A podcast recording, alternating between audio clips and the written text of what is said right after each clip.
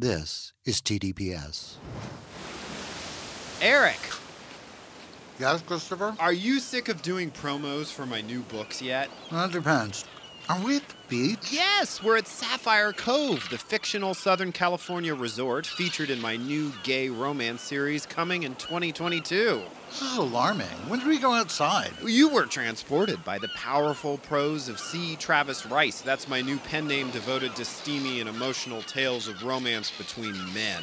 Yeah, no, that's not it.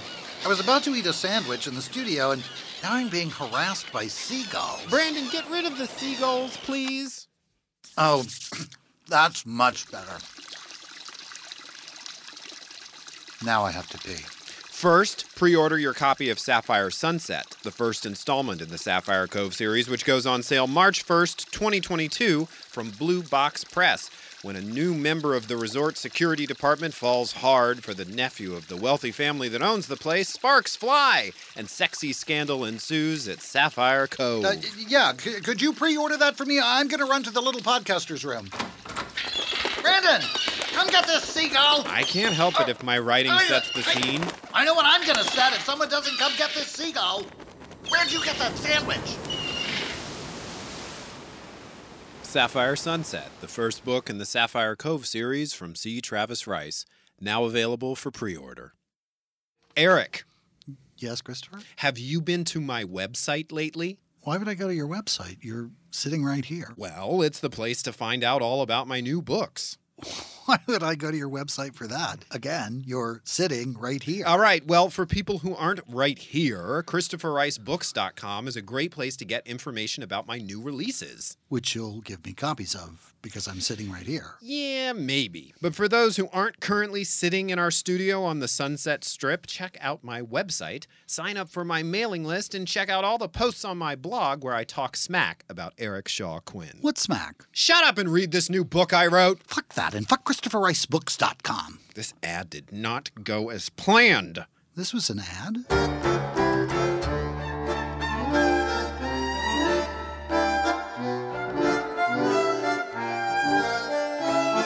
Hi, I'm Christopher Rice. And I'm Eric Shaw Quinn. And you're listening to TDPS Presents Christopher. And Eric. And there was a comment happening about my attitude and how sleepy I looked we started recording. Sad sack. It looked like he was getting ready to be pissed off at me because we were doing the podcast. And I was like, are you kidding? I don't even get top billing. All I was doing was resting my forehead against the foam around my microphone. I like to do that. It's very meditative and soft. That's all he was doing. Occasionally, I play a game called Pig Nose, where I put my nose up against it. Ever heard of? So don't use Christopher's microphone because he's been wiping his nose on it. I'm not wiping. I'm just resting in a way that makes me look like a pig. It is not possible to exclude one from the other. I don't know what's going on over with your nose, but my nose is more together than that. I've been working hard on my nose. I see. All right. That's enough of that. So if I wipe my penis on your microphone, but I don't pee on it, it's okay? I think we should move on from this topic. I promise Pig Nose is canceled. Or that's your microphone and we're putting your name on where you get bejeweled, Christopher. You finally labeled your cup. You go crazy with the label machine. Well, the reason I did it was because we used to could tell the difference because one had a stopper in the bottom of it and one didn't, and now neither of them do. And so I put the label on so that we would be able to tell them apart. I could have just put Abrawang on it or Trudy, and they would still have been two, because otherwise they're identical. But the best part about the one that had no stopper was that there would be a nice surprise. All the water that had collected during the cleaning of it would come gushing out all over your lap right here in the studio. Really, whose cup is this? I'm Eric Shaw Quinn. I can't work like this. Well, I made a really amazing discovery this morning. What? I've been doing this thing called, have you heard of a thing called overnight oats? You told me about it, but I've already forgotten. So tell us all. My diet advisor would suggested this as a possible breakfast choice. You put oatmeal and moonshine, and sadly no moonshine. Absent. I guess you could, but that's not recommended. Yeah. And peanut butter and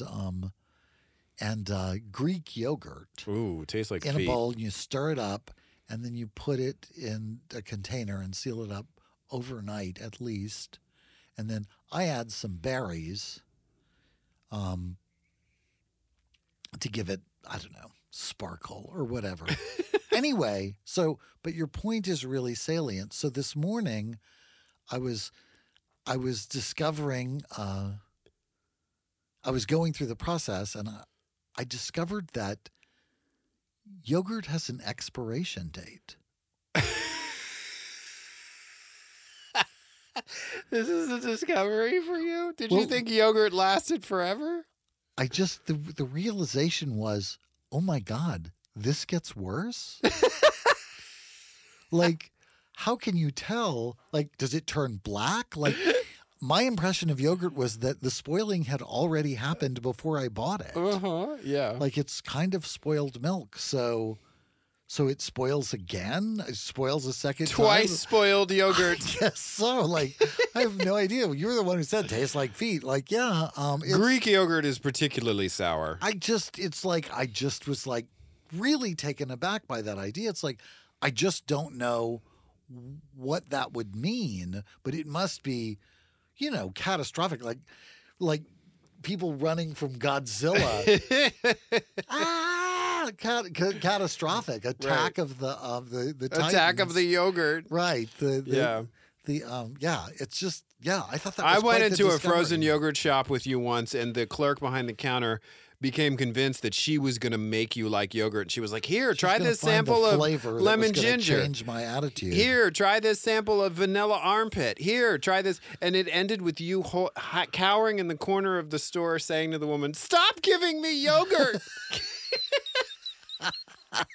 She wouldn't quit. It was like, leave me alone. I don't want to taste any more yogurt. Please. I hate yogurt. I hate yogurt. Yeah. So anyway, I'm surprised. How did Diet Woman? I don't mean to talk about her in a denigrating way. How did your like Pioneer Woman? I think it's kind of, it could be the start of a whole new franchise. How did Diet Woman get you to incorporate yogurt into anything to begin with? I'm a good sport about dieting. Okay. Like I always say that if you say I have to eat a bug for breakfast, if I get results, I will. Like I might put hot sauce on it so that it's a little more palatable. Or deep fry it. Yeah, but if that's what I have to do, that's what. Like if you get the results, like I'll do whatever. I'm pretty good to do a diet and to stick with it and to get the results, but. So, yeah, it wasn't like because, woohoo, you're going to love yogurt. Like, oh, no, I already hate yogurt. Like, that's not going to happen no matter what we do. So that – but, like, compared to some of the other choices that are on the diet for breakfast, well, it's like – it's good to know you're a good sport about something. Yeah, and that's it. That's it. So let's bear that in mind. It's just dieting. It's just dieting. There is not any other thing that I'm a great sport about. Okay, so but talk to us more about overnight oats. Like, what are they? So you add them, and then what's the effect? What do they taste like? Do they taste like the yogurt or a mix? It makes it into oatmeal. Like the oats soak it all up. And so you add blueberries to it. I have to say, even despite the fact, you add blueberries and you add stevia drops, which are the key to everything. The key to stevia, though, and this is not a nutrition podcast, so check this with a medical professional. So pay no attention to anything we're about to say. Fast forward through it the way some people apparently like to fast forward through Jordan Ampersand.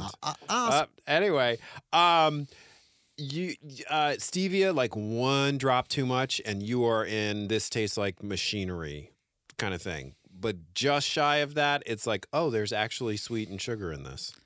But one drop too far, it's like metal. It's like a metallic taste. It can get really extreme. But so like, 5 or 6 drops of that stirred in. Like I get the flavored. Mm-hmm. They have lots of really fun flavors. My favorite is to put a few drops into half and half or whipping cream. I just drink them. It's like liquid ice cream. So I put a few drops of that in and then stir it up. And it's not like it could use some refinement. We're going to have to work on it if it's a thing, but it's very convenient.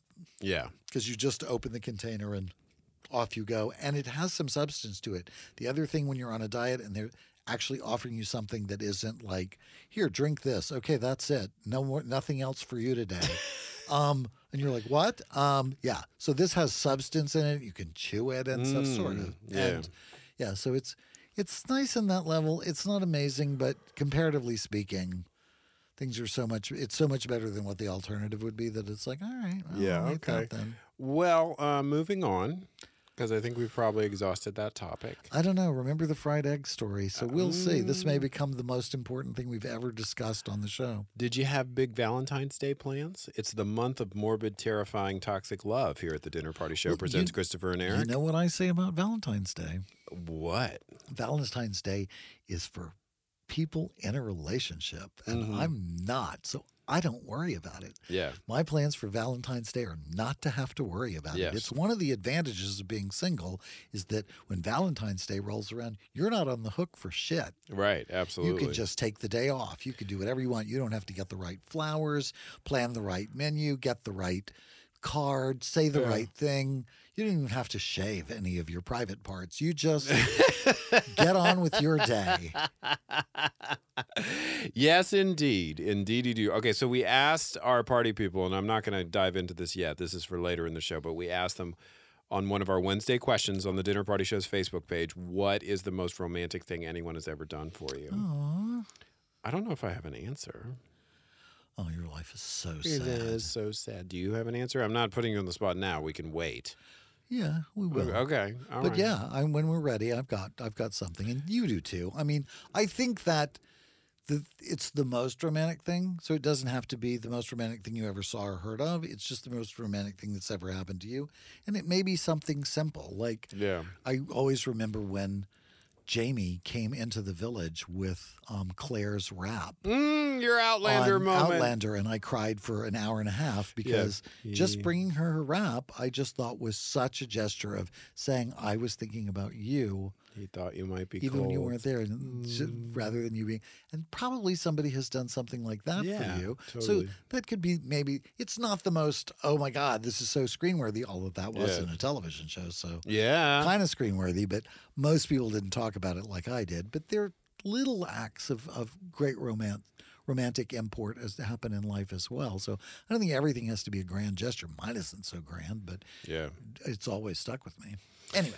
So anyway, no big Valentine's Day plans. You were off the hook. No, I mean, it's great. It's like I also didn't do anything for Chinese New Year, and I didn't feel bad about it. Like, I don't celebrate Chinese New Year. It's nothing against it.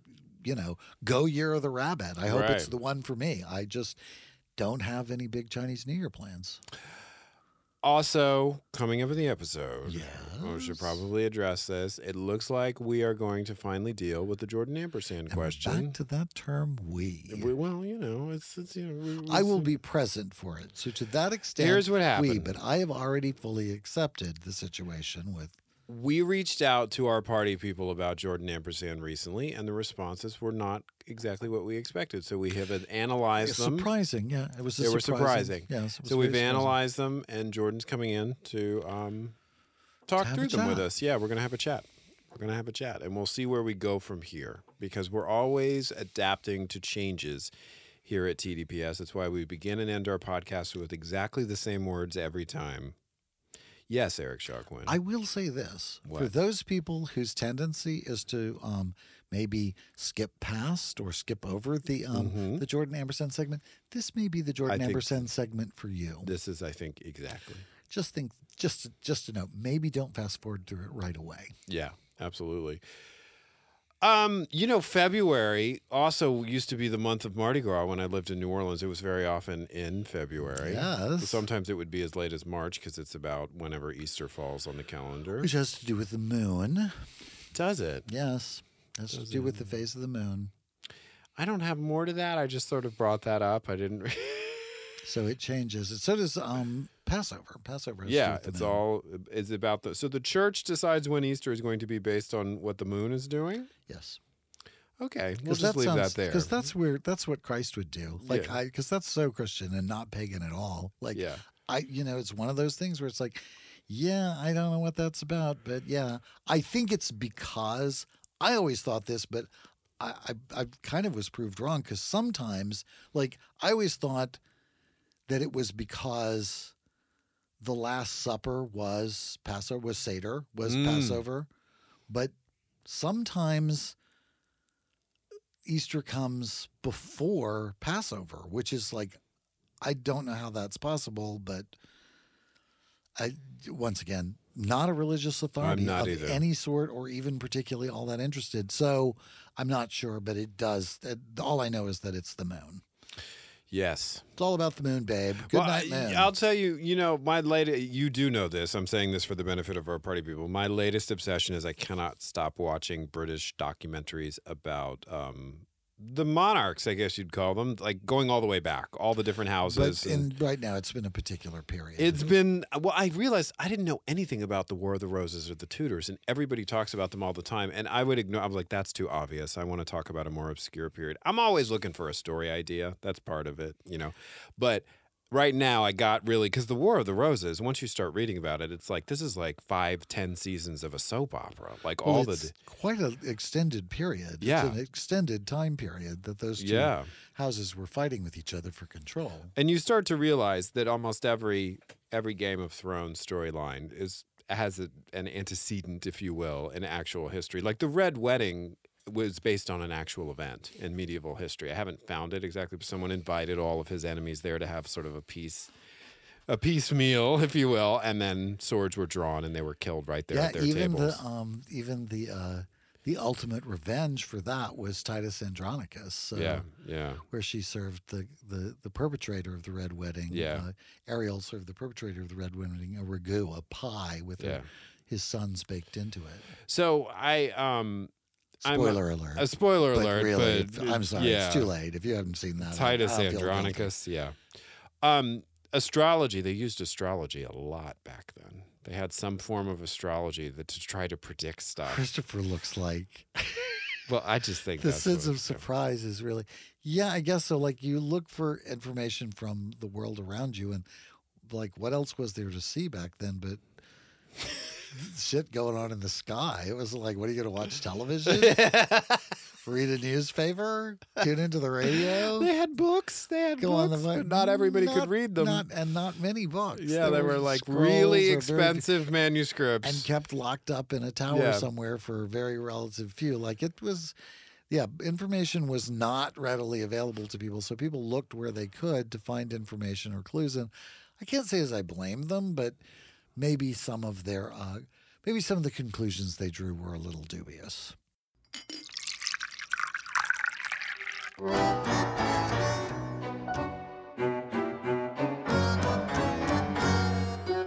I'm Christopher Rice. And I'm Eric Shaw Quinn. And Eric and I aren't just podcasters. And bitches. That's right. We're also authors, and you can buy all of our books at www.thedinnerpartyshow.com or tdps.tv and wherever ebooks are sold.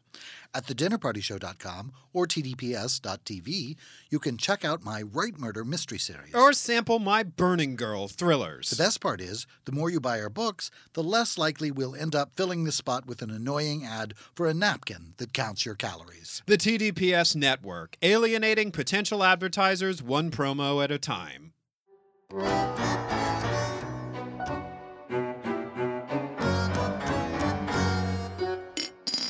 So even though I floated this topic during the break and was called an English major, I still think I want to ask you. It was the way in which he posed it. The eyebrows went up and his voice went up 3 registers. And it was like that English teacher says, so now what we want to do is we want to talk about romance. What is romance? This is our Valentine's Day episode, even though I think it's technically rolling out after Valentine's Day. How do we define romance? Okay, we asked our party people what was the most romantic gesture anyone has ever done for you. The answers were always interesting because they are always interesting. But, how do we define romance? You were talking some earlier about your favorite scene from Outlander, and it's a small gesture, right? It's a little thing somebody does for something that says, right. I am thinking of you. You are first for me in this moment, at least, in my world. And so I don't know. I guess that's my definition of it. But Yeah, that was mine. As a matter of fact, I was the one who brought up that example. I'm co-signing if I agree with it. Like, so Christopher is now stealing my material. Yes, you're very possessive of universal ideas that you brought to the table first that day. I also invented the happy ending. So, but I'm feeling seen. Right, being seen. I think that we talk about that as being a good ingredient of a romance novel. Like so many of those stories that are popular are about somebody who doesn't get seen being seen by somebody. Or somebody letting you know how closely they are watching you. I always tell this story, and this wasn't even a romantic moment. This was actually a moment with a dear friend. He'd gotten tickets for us to go see a big Broadway show that was in town and whatever, which was very nice. What was the show? Really fun. Rent. Oh, okay. We had a ball. We sang. We carried on.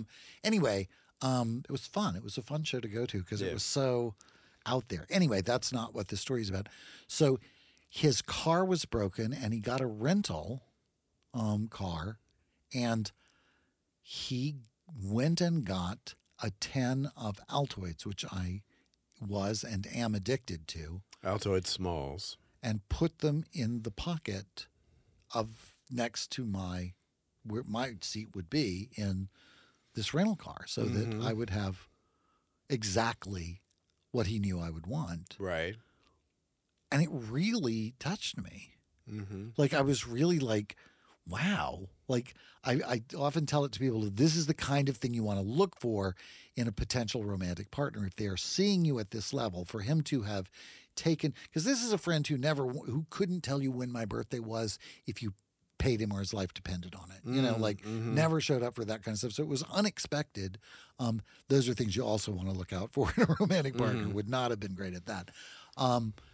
But to have that kind of, that sort of really laser vision about who you are and what you're doing. And so being seen in that kind of way, not just in a general way or in a way that they want to see you, but knowing that that would be special to me, that would be important to me. It wasn't like he went out and bought a $20, a $30 box of Godivas, because that would still have been lovely, but it wouldn't have perfectly been exactly what he knew I wanted. So being known to the other person is really, I think, I always thought that was a great example, and I always commend that to people who are, well, I can't tell. Is it in his eyes? Oh, no. It's in his Altoid tins. It's in the seat pocket of his car. It's not there at all. And his attentiveness. It's her awareness of who you are. Eric Creech had this to say, another Eric, also spelled with a C. He says, I think romance is not some big gesture. It's choosing to go through life with someone. It's enjoying the good times and healing the bad times. Romance is forgiving when they are wrong and asking for forgiveness when you are wrong. It's choosing to experience it all with someone. So far, my wife and I have done this, and I hope to continue. That's lovely. Yeah. Like having the fight and still loving each other and going on even afterwards. Like, yeah. Well, yeah, you make that decision that you're not going to pull the ripcord with someone as easily as you might pull it with a friend you're less close with. Or someone you're less close with. Or your parents. They're driving you crazy. Yeah, you're out. You people are history. I'm out of here. But, yeah. No more Mother's Day cards for you. Patricia Seneville says the most romantic thing somebody has ever done for her was ask her to marry him. Aww. I don't know if she doesn't go on to say whether or not it's the nature of the proposal. No, I think it's making that commitment to another person. I think it's what Eric was talking about. It's about saying I choose you. Mm-hmm. Like, I want to see this through with you. Right. Like, I think that's an enormous commitment. I think that's very romantic. That is very romantic. I wonder what that feels like. Anyway, Angelina Farmer has a lot to say on the topic of this question. Anytime my husband randomly gets me something just because he saw it and thought I'd love it. And for anything he sees in this category that we cannot afford, he takes a picture and sends it to me in a text. Aw, I love that. That is really sweet. Have you heard of Google Lens? I'm sorry, this is not Angelina anymore. Have you seen Google Lens? Those glasses? No, we have iPhones, so you have to get the Google app on your iPhone. But it's a little, in the Google search blank, it's a little, I think, a camera icon, and you hit it, and you point your camera at it, and it does a visual search for what that is. If it's a car, it can tell you the make, model, and year. If it's a product, obviously it's going to try to get you to buy it somewhere.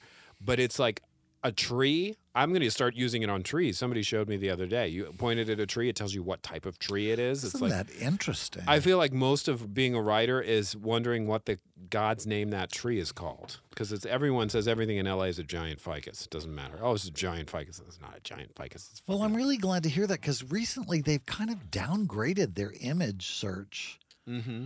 Like it used to be much more sort of all-embracing, and now you have they want a particular type of photograph and they really have that try feature, Google Lens. That feature used to really be great and now it kind of sucks now. I'll try Google Lens, maybe that'll fix it. I don't know. Okay, Angelina, I'm sorry I got distracted, but I just thought, maybe if also your husband could use Google Lens, it would be even more romantic. This has been a paid promotion for Google Lens. No, I'm just kidding. It hasn't been. I wish, but if they want to pay us, we'll take the money. We'll take a check.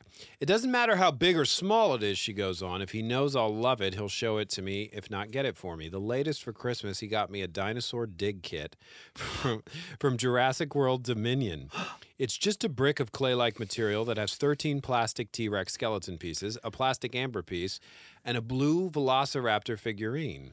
You're supposed to carefully use the plastic hammer and chisel tools to find and excavate the before-mentioned pieces. How fun. Well, I'm not a paleontologist. I do love digging in the dirt for treasures, which is what an archaeologist does, she says, and this is the closest I'm getting as of late, and he knew I missed digging for things. When I finished that one, he found me another. I have no idea how much these things cost, but he loves hearing the tapping and scraping from my office. And the cats, for some reason, love to try to help. Yes, cats love to dig, right? Don't they? Well, they're usually going to shit on it, so you want to get heads up, Angelina. At least they're not trying to fertilize the soil is one of my darling furry... There we go. There it is. So, yeah, archaeologist did it. The dig he tagged along with accidentally. He did it in a colleague's area whom I wasn't getting along with at the time, so I didn't scold him too much, but I also didn't warn said colleague. Yeah, I think the other great part of that gift is that there are treasures, because I would expect the really difficult part of being an archaeologist is... most of the time, there's just dirt. Yeah, you don't turn up anything. There's nothing. Yeah. That's really you go with your best guess and your best research and your best whatever, but there's no guarantee that there's going to be any treasure. It's like looking for oil. Only the oil is old, valuable, dead things, which is what oil is, too. See, it all comes full circle. Marie Brandt has this to say in response to the question, my ex did something super romantic to lure me back into his web back then, but for the life of me, I cannot remember what the hell it was. Well, that was all it took, so that works. I was hooked on DiSarno sours back then, so he probably made me one naked or something. That's great. Anyway, I love your show. Thank you, Marie. We Strip love you, Monopoly too. Is also great. Is it Strip Monopoly? Yeah, it really is taking off your clothes with the another person present. Yeah, totally. That can be a lot of fun. That can be fun. Yeah, and Monopoly is as good an excuse as anything. Totally.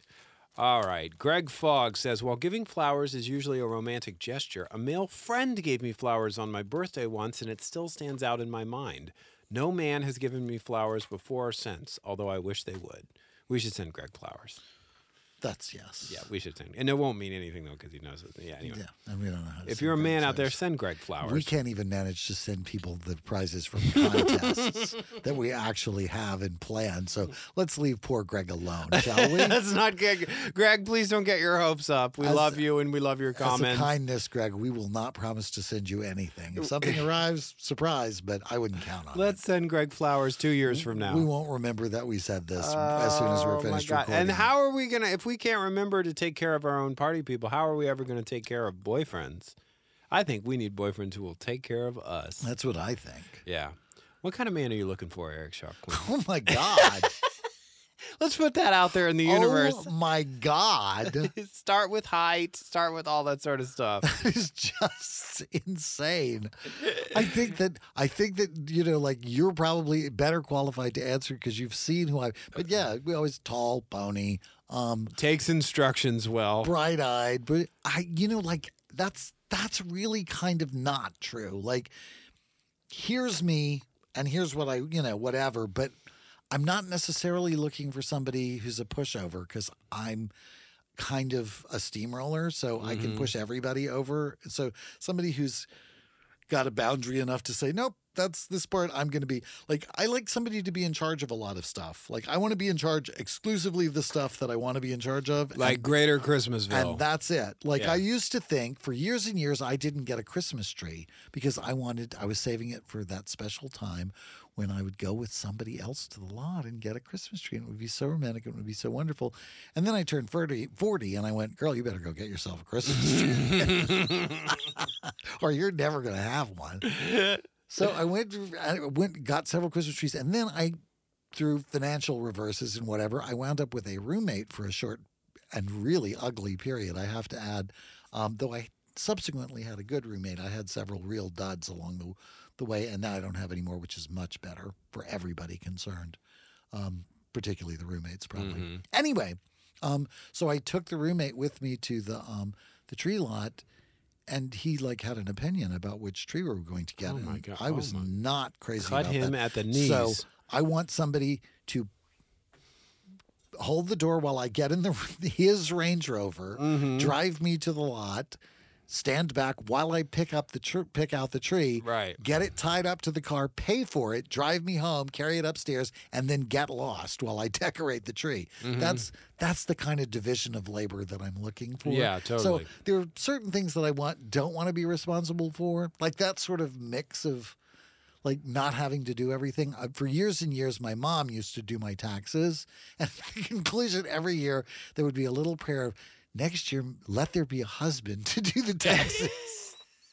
That was your prayer or her prayer? Well, I assumed that it was hers as well, but I shared it with her, and she was always just sort of quiet about it. I think she was happy to do it for me, but I think she was delighted when a business manager took over, and would have been even happier if there had been a special person for me. But, you know, so it's not just that. It's not about service and whatever, but it is that sort of, like, I really, like, success is probably really smart, talented, successful. Those are the things that are the biggest turn-ons for me. Mm-hmm. Like, it's great if somebody has a 12-pack or whatever, but you know that's not going to last. So that can't really be the primary choice. I like somebody who takes care of themselves, but beyond that, and I'm old bathes enough that, regularly. Old folks can't be choosers. I'm old enough that it's like, but I really do like competence and confidence and self-assuredness and somebody who could say, yeah, no, I'm not going to do that. Or, no, I don't agree with you. Not in a mean way, but in a way that says that they have their own thing. What about you, Christopher? I'm pocket gay. I like a little bubbly, enthusiastic pocket gay who's excited about stuff, who can counterbalance my internal darkness. And has sort of a nurturing nature. I don't need someone who's not sort of big as success, has a lot of a nurturing nature. I don't need someone who's a big success. Christopher needs somebody to take care of him because I'm a fucking mess. No, I just think that's the division of labor that works best for you. Totally. Like, one of the things that works great about our business partnership here is there are certain things that Christopher is more, that are more his thing, and there are certain things that are more my thing, and it really blends well together. Yes, it does. And I think that kind of connection is really important, because if you're both trying to do the same stuff, then you just end up with arguments, and the other half of the stuff didn't get done.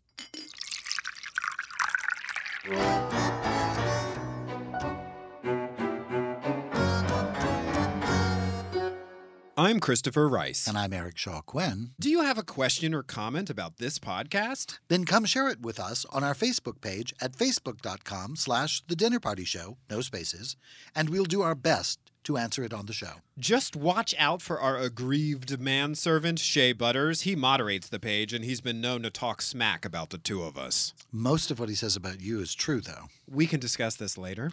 That's right, at facebook.com/The Dinner Party Show. No, I meant in the car. Hi, I'm Eric Shaw Quinn, and I'd like to take a moment to congratulate my co-host and producing partner, Christopher Rice. He's got not one, but four new books coming out in 2022. But today, I'd like to tell you about one in particular, a standalone thriller called Decimate. It's the terrifying story of what happens to our kitchen here at the studio when I asked Christopher to make the tea. No. When I said improvise the promo, I didn't say you could make shit up. I am not making this up. Look at that kitchen. Okay. Hi, party people. Decimate is actually a thriller about telekinesis and near-death experiences. The page-turning tale of a woman who becomes convinced her brother is being held hostage by a supernatural force following his death in a fiery plane crash. It has nothing to do with tea or our kitchen, and you can pre-order it on Amazon now. And while it is spine-tingling and terrifying, it is nothing compared to what I'm going to have to order off of Amazon to clean up that kitchen. Will you shut up about tea and our kitchen? Oh, I never shut up about tea.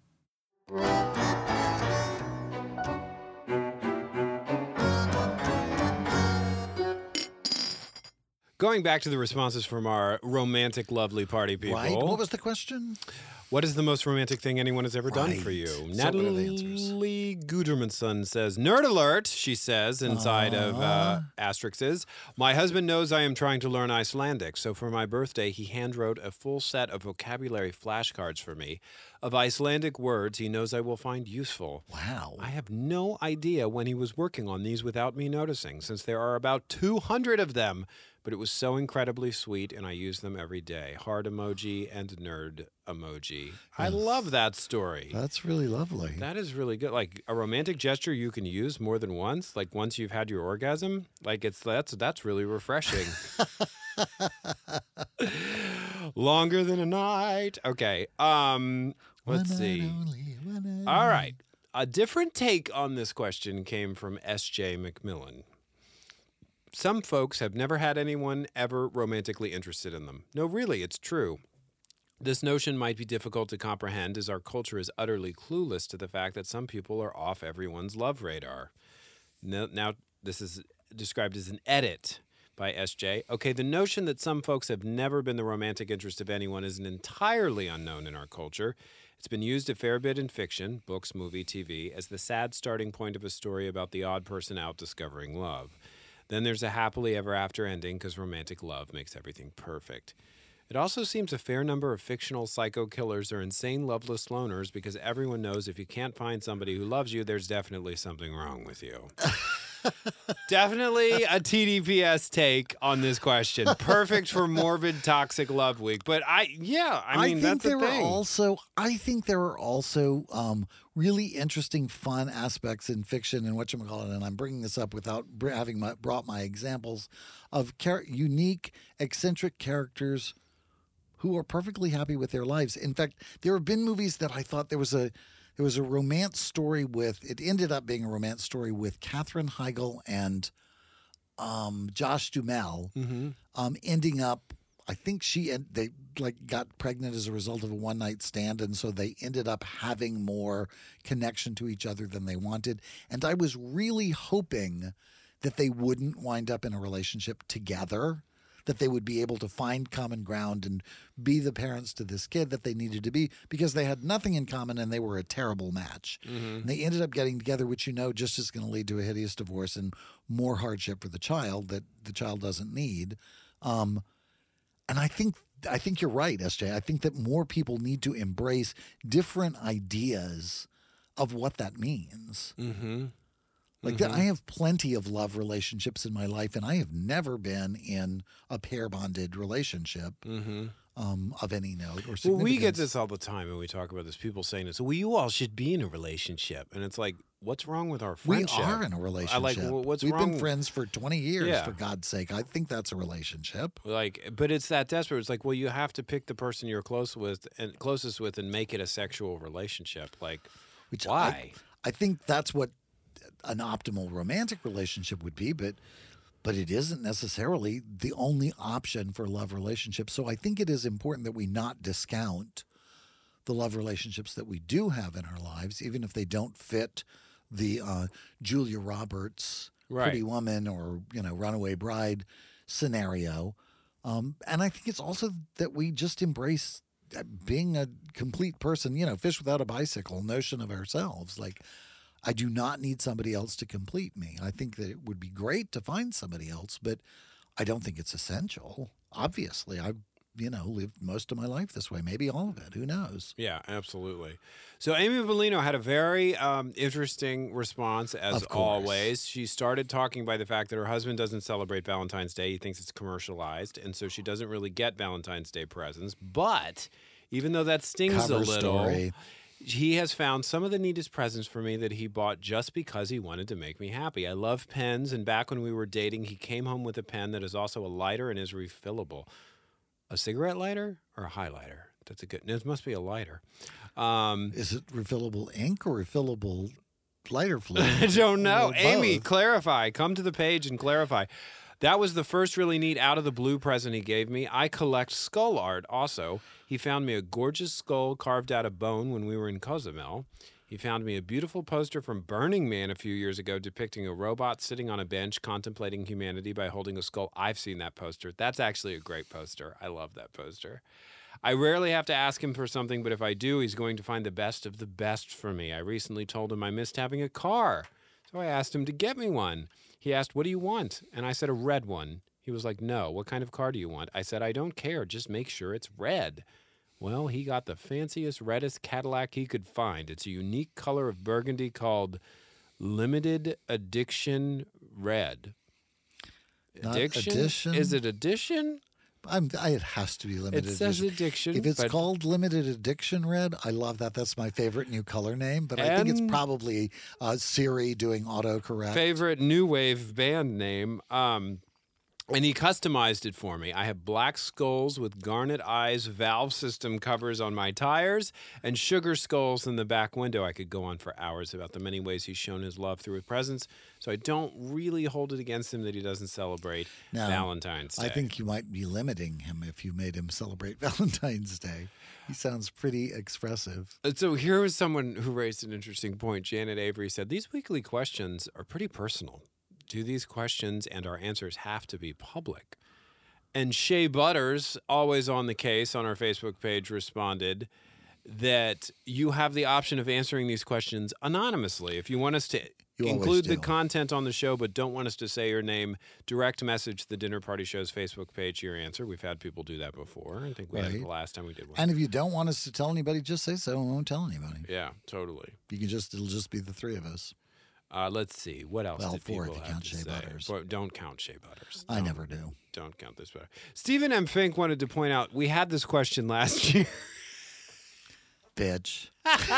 Good for you, Stephen. Thanks for paying. Thanks for listening for more than a year. That's great. That's great. We didn't run you off. I guess this is, it's up this time of year. I can't see that we wouldn't do whatever. I kind of thought that, too, because I feel like I've told my answer to this question. Yeah. Before. And I didn't have an answer before either. So what's your answer now? I don't know if I have an answer now. I feel like the most romantic thing, well, you got me a gift once that was pretty romantic, which was something from Sapphire Cove, the first Sapphire Cove book. To celebrate the publication, there's a character in the book is on a first date, and he really overdoes it with a gift for someone. The stupidest thing I've ever heard. It was horrifying. I was screaming as I was reading the book. Oh, don't do that. Don't do that. Little Connor Harcourt is really into this guy, and he gives him a cowboy boot full of Reese's peanut butter cups because he said he loved Reese's peanut butter cups. With gold wire on it and stuff. Because he's a Marine Corps. It's like it's way too much. And way too much. And so you gave me the cowboy boot full of... I found a fancy ceramic cowboy boot and filled it with peanut butter cups. Oh, is it ceramic? I was wondering why. It looks really good. Doesn't it? It's great. Yeah. It's a vase. Yeah.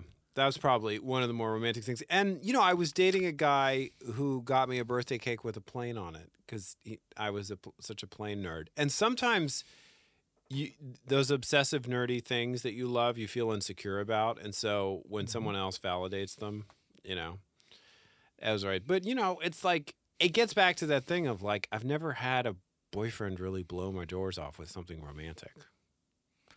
Well, you just haven't yet. You are holding your tongue. You just haven't yet. I just haven't yet. Yeah.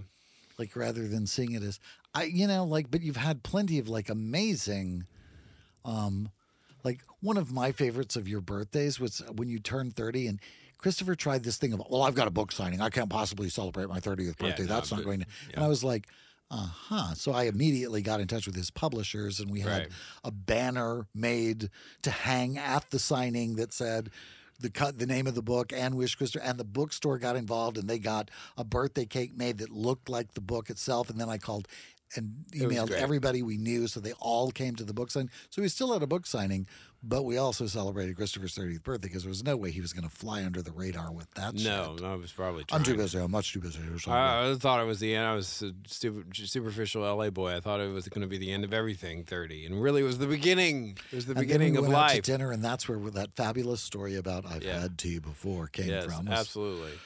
Your 30th birthday dinner at Bandera here in in Los Angeles, a steakhouse owned by the people who started Houston. So it's just one of those things. Like, I think that you got to look for it where it is, and I think that it's almost like we're kind of addressing or responding to SJ's comment, which is like the romance in your life doesn't always come from someone you're having sex with, right?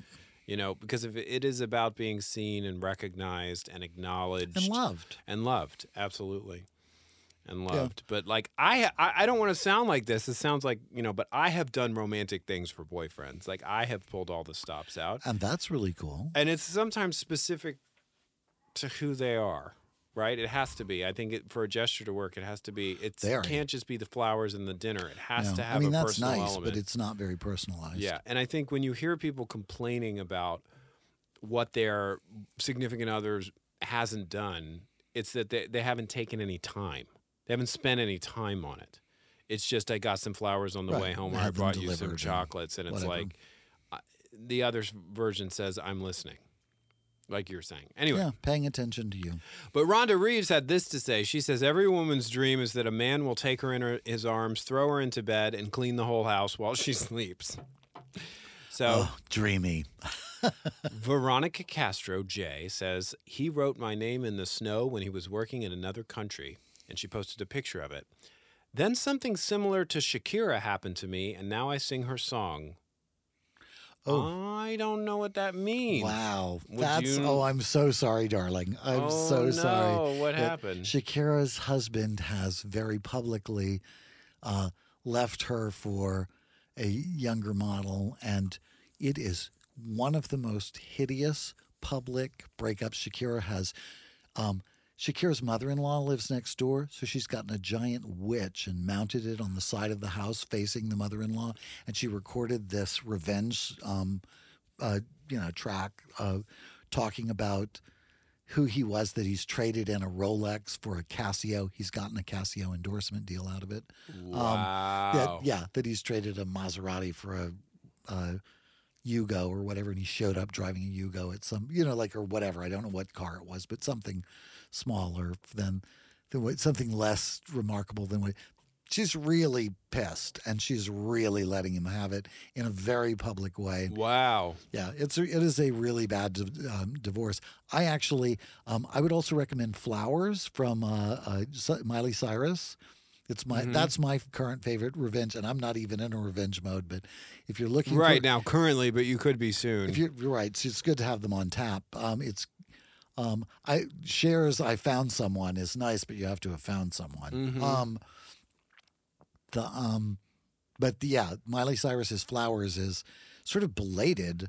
But very much being called a revenge song against Liam. So okay. So yeah. Mm-hmm. All right. So yeah, I'm sorry, girl. Sorry. Yeah, that's rough. I didn't realize. But I'm glad about the, the memories. Like how perfect that the snow is, because God gave us memories so we could have roses in December. So I'm glad it's the memory is actually preserved in the snow for all times, even though he's not.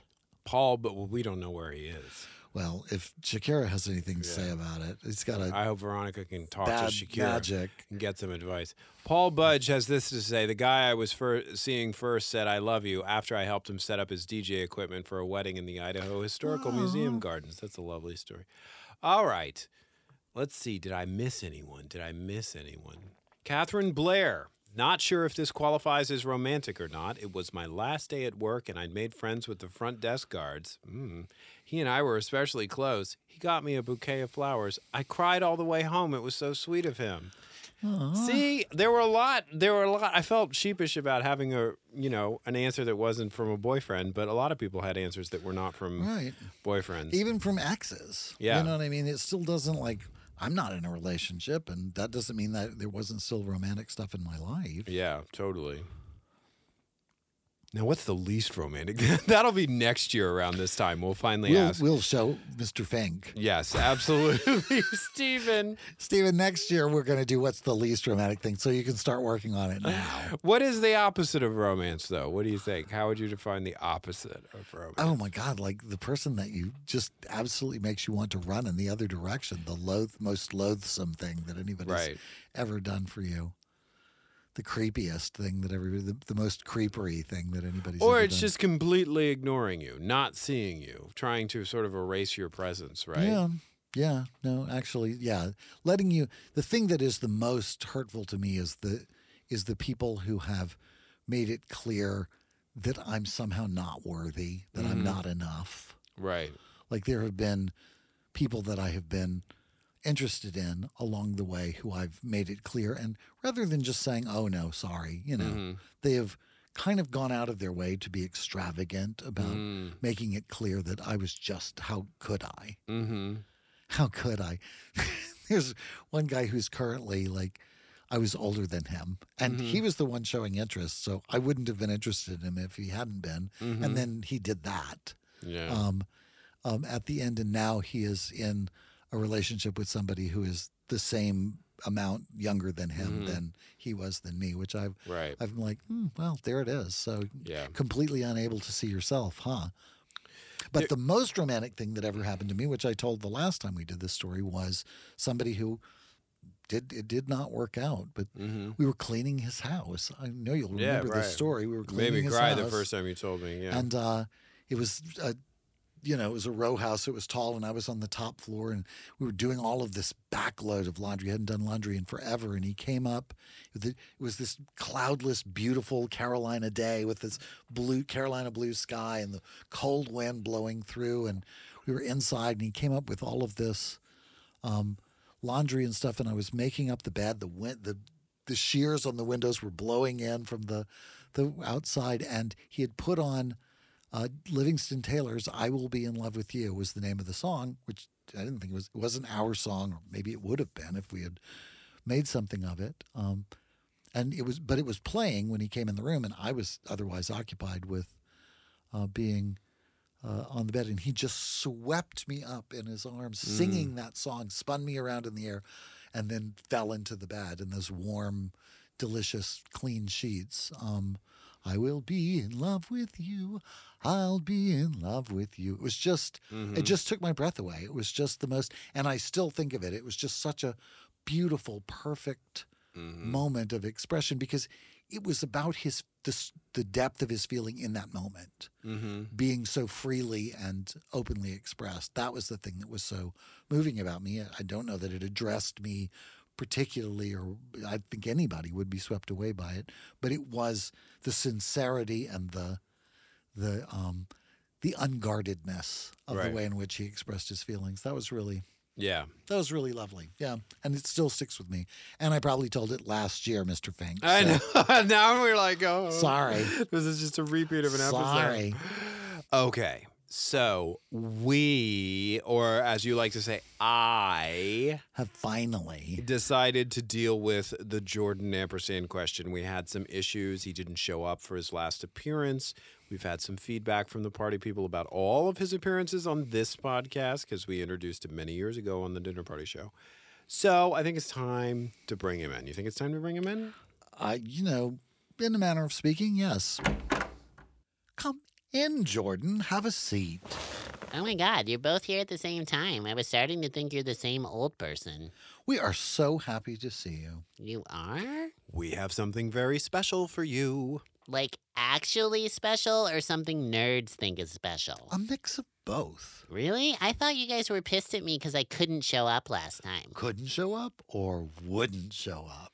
kind of a mix of both. I went to this party in Los Feliz, and suddenly I was in Mexico dressed like a pony. Whatever, that's showbiz. I figured. Well, enough about all that. You see, Jordan, we had a very interesting experience. We thought it was time to ask the party people what they thought of your contributions. Their responses were exciting. Because I'm exciting. But listen, I know they're probably crazy about me, but I cannot commit to doing more of the show than I'm already doing. I'm completely maxed out with Grindr for the next few months. Well, several of them thought we should honor you with a very special dessert. Do you have time for that? I always have time for dessert. Gimme. Here, have a slice of this cake. Don't mind if I do. It looks yummy. What's in the middle? Peanut butter. And taffy. That's right. Party people Cindy Conforti and Michelle Schweitzer both suggested you be given either taffy or peanut butter every time you come on the show. So we decided to split the difference. But I can't talk. That's right. And because you can't talk, we thought this was a perfect time to tell you what the party people really think of you. We're calling it a tribute to Jordan Ampersand. Brandon, cue the ironic, sentimental music, please. This one's from Jenna Rowden. She says, Jordan's appearances are a convenient reminder that I can skip ahead to a point where Jordan is no longer speaking. Shelley Mint says, I'm not a fan of Jordan, but if he must make an appearance, have him count silently while Eric and Christopher do another crime story. Justine Adamack says, I fast forward through his appearances. I find him intolerable.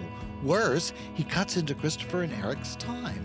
Jay Braden Quinn says, I think Jordan is better seen than heard. A good ball gag and a spanking would do him good. If he must speak, I'm sure we would all appreciate his insights and how he intends to live past 30, if he makes it that far. Eric Creech says, honestly, I'm not a fan of Mr. Ampersand. I personally like the banter between Christopher and Derek. Catherine Tabor Seidlitz says, I'm also not a Jordan fan. I often listen in the car and so am unable to fast forward through Jordan while driving. The show was better without him. Well, Jordan, there you have it. If they don't like you and we don't like you, we had to ask ourselves, what the fuck are you doing here? And as much as we'd like to fire you, we can't say those two words on the air without making everyone think of a certain former president. So we came up with a signature tagline of our own. Get out! You bitches haven't seen the last of me. Maybe we haven't, but they have. So, now that that's out of the way, next week, we're back to True Crime TV Club. We are going to be doing an episode of The Playboy Murders, continuing the toxic, morbid love trend here on this month. It just gets worse every time. It's Toxic Love Month. That's it. Toxic. Cut to the chase. Toxic Stop Love Month. Modifiers. TLM. TLM. Hashtag TLM. TDPS TLM. Bunny Meets Bachelor is the name of the episode. The show is called The Playboy Murders. It's season 1, episode 1. It's on Discovery Plus. It is. And probably Discovery ID for free. Yes, absolutely. Which means you have to watch commercials, but whatever works for you. Still free. It's standard disclaimer. You do not have to watch the episode to know what we are talking about. We serve it up for you in such salacious, steaming detail that you will feel like you endured it, but with two very, very witty gay men. So like that's what we do here. Dateline with loudmouth gay boys. Gay line. Gay line. My favorite murder. Didn't somebody call us that a while ago? I love that. My favorite murder. Was it my sister? I think it might. Maybe it was. I can believe it. All right, enough laughing. Until then and forever after, I'm Christopher Rice. And I'm Eric Shaw Quinn. And you've been listening to TDPS Presents Christopher. And Eric. Thanks.